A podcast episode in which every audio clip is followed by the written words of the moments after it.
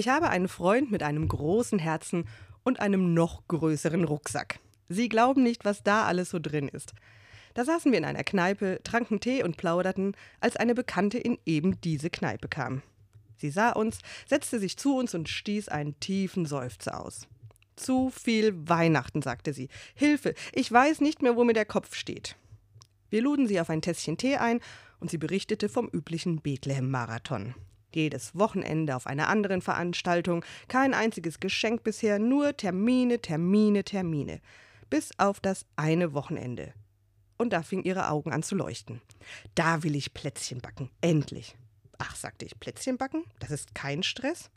Nein, sagte sie, da freue ich mich das ganze Jahr drauf. Das ist wunderbar und entspannend und lecker. Das ist meine besinnliche Zeit. Die nehme ich mir und die brauche ich in all diesem Stress. Mein Freund hörte zu und dann fing er in seinem Rucksack an zu kramen.